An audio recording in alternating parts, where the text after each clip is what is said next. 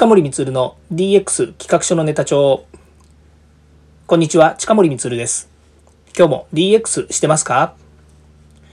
さて、 DX 超入門人材育成7のですね、続き、イノベーション思考についてですね、その2お話ししたいと思います。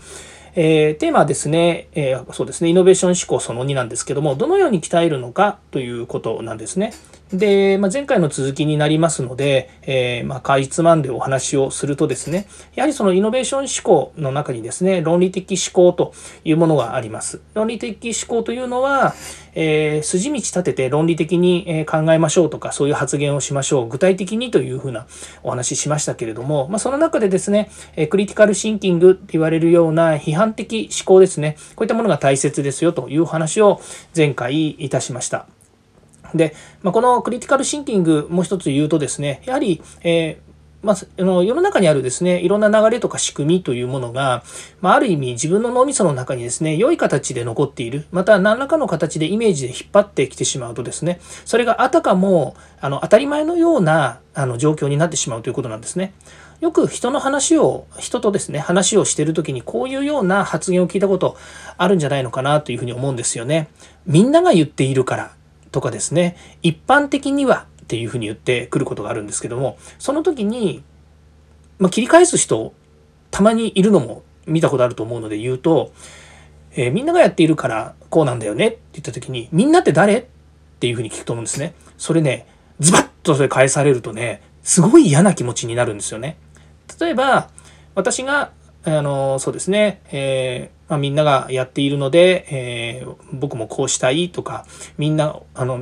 の中みんなの人がこういうふうに考えてるんですよって言った時に、そのみんなって誰って言われた時に、やっぱりそれを具体的に自分が返せないっていうことがあるんですよね。例えばお客さん回ったんですけれども、お客さんの、提案としてはこういうことを言ってきました。で、それについてはこういうデータに基づいてお客様が言っているので、こういうふうにしてほしいという話がありました。というとですね、それは言った相手に対してもですね、みんなとは違いましてですね、かなり、具体的にですね、お客様の誰それさんが言ったからそれはそうなんだろうというふうに特定されるわけですね。そのお客さんに対して、お客さんが言ったからってそれって正しいのっていうのは、また次のステップのお話になるわけですね。というように、やはり、かなり具体的にですね、具体的に考える。で、具体的な、に考えたものの中でですね、ファクトですね、事実というものがそこにあるのかどうかっていうこともとても重要になってくるんですね。そういうですね、一つ一つの論理的な考え方、そのいわゆる、具体的なですね、思考法を鍛えるっていうことがとても大切になってまいります。で、それはですね、その次に言っていた、そのクリティカルシンキングという中で、疑いを持ってかかるっていうことがあるわけですね。それは本当にそうなのだろうか。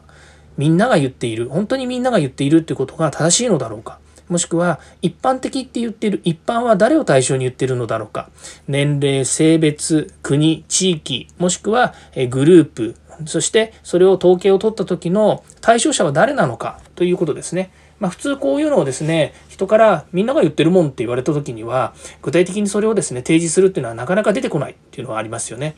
例えば、厄介のはですね、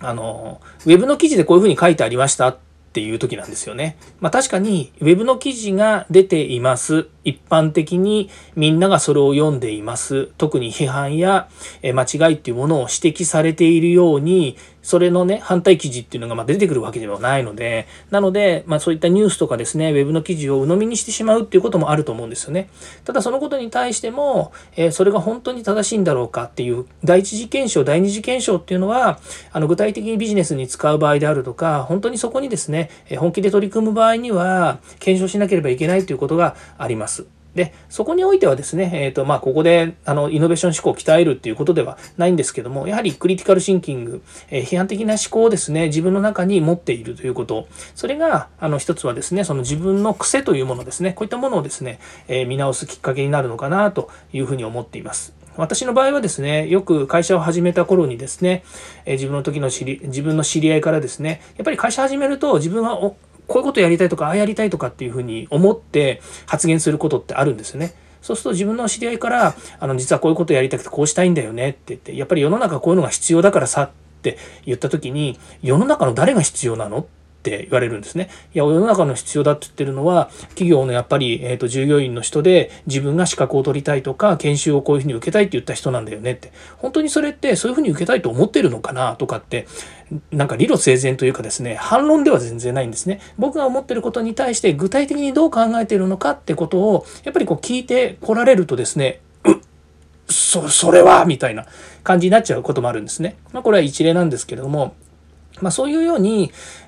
自分が論理的思考であったりとか、そのイノベーション思考の中での具体的に、まあ、そのことに対してですね、どこまで捉えているのかっていうのはとても重要になってくるわけですね。まあ、そういったことをですね、考えながら、相手は別に批判的に言っているわけではなくても、そういった自分が言ってることや他人が言ってることに対して、反対側から見たらどういうふうに思うんだろうか、反対側のデータは何なんだろうかということがとても大切になります。では、それをですね、どのように鍛えるのかっていうこともあるんですけれども、何をもってそれができるのかっていうことについてお話をしたいと思います。これはですね、端的に言うと、まあ、鍛え方の話になってくるんですけれども、一つはですね、世の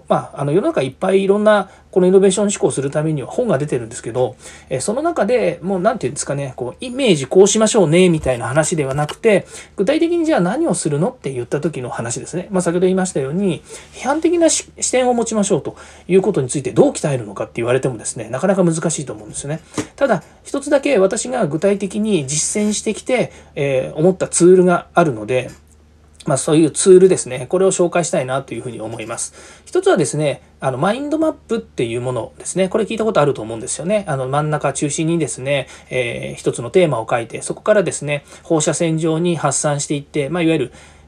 ツリーですね。いろんなこう、キーワードをですね、どんどん外側にツリー上にですね、広げていくというようなやり方ですね。これはまあ、マインドマップっていうですね、まあ、本いっぱい売ってますので、また見ていただければと思うんですけど、私はこのマインドマップっていうのを、まあ、ある時からですね、ソフトウェア開発の中でこのマインドマップが使えるということから、そのマインドマップを実践するようになって、まあ、一時期はですね、自分の手帳ですね、手帳の中に毎日日記をつけてたんですけど、その日記を全部マインドマップで書いてました。で、授業を始めてからもですね、まあ、ことあることにマインドマップで書いて整理をしたりとかします。例えば、会社の計画ですね。例えば中期計画とか年間計画でもそうですし、それから月々の、テーマだったりとか、それから、そうですね、お客さんの商談のまとめとかっていうのも、マインドマップで書くと結構整理できるんですよね。で、いわゆるロジックツリーみたいな形でですね、いわゆる組織表みたいなやつですね。ロジックツリーっていうんですけども、ああいうもので整理するのもいいんですけれども、体系的に整理をしようとすると、第1項目、第2項目、第3項目、第4項目までにですね、こう、細分化していくんですけれども、そのですね、大項目、中項目っていう項目を書いてる時の定義がですね、結構バラバラになっていて、埋まらないのが気持ち悪くなってきちゃうんですよね。で、マインドマップってそんなことないんですよ。全く自由なんですね。一つのテーマに対して細分化をどんどん枝葉を伸ばしていって、最終的にその枝葉が、それより大、中、高、小とかですね、メモとかっていうのも、自由にこうかけていって、最終的にその中から出てきたもので、自分が俯瞰的にですね、俯瞰的っていうのは、こう、絵を上から見るような形で、俯瞰的に見てですね、まあ、そこのどういう方向性だったりとか、どういう目的だったりとか、何をしなければいけないのかっていうことがですね、整理できるということで、非常に個人的にはですね、このマインドマップというものが自分の中での、まあ、No.1ツールみたいになってるんですね。まあ、先ほど言いましたように、まあ、他にもですね、いろんなそのイノベーション思考をするためにはですね、いろんなまあツールがあります。共感マップと言われているものがあったりとかですね、あとビジネスをセールするためにはですね、ビジネスモデル、フレームワークとかですね、まあ、こんないろんなツールがたくさんあります。こういったものをですね、理解し活用することで脳みそ整理するっていうのはすごくできると思いますので、ぜひ活用いただければなというふうに思います。この辺のイノベーション思考ですね、もっと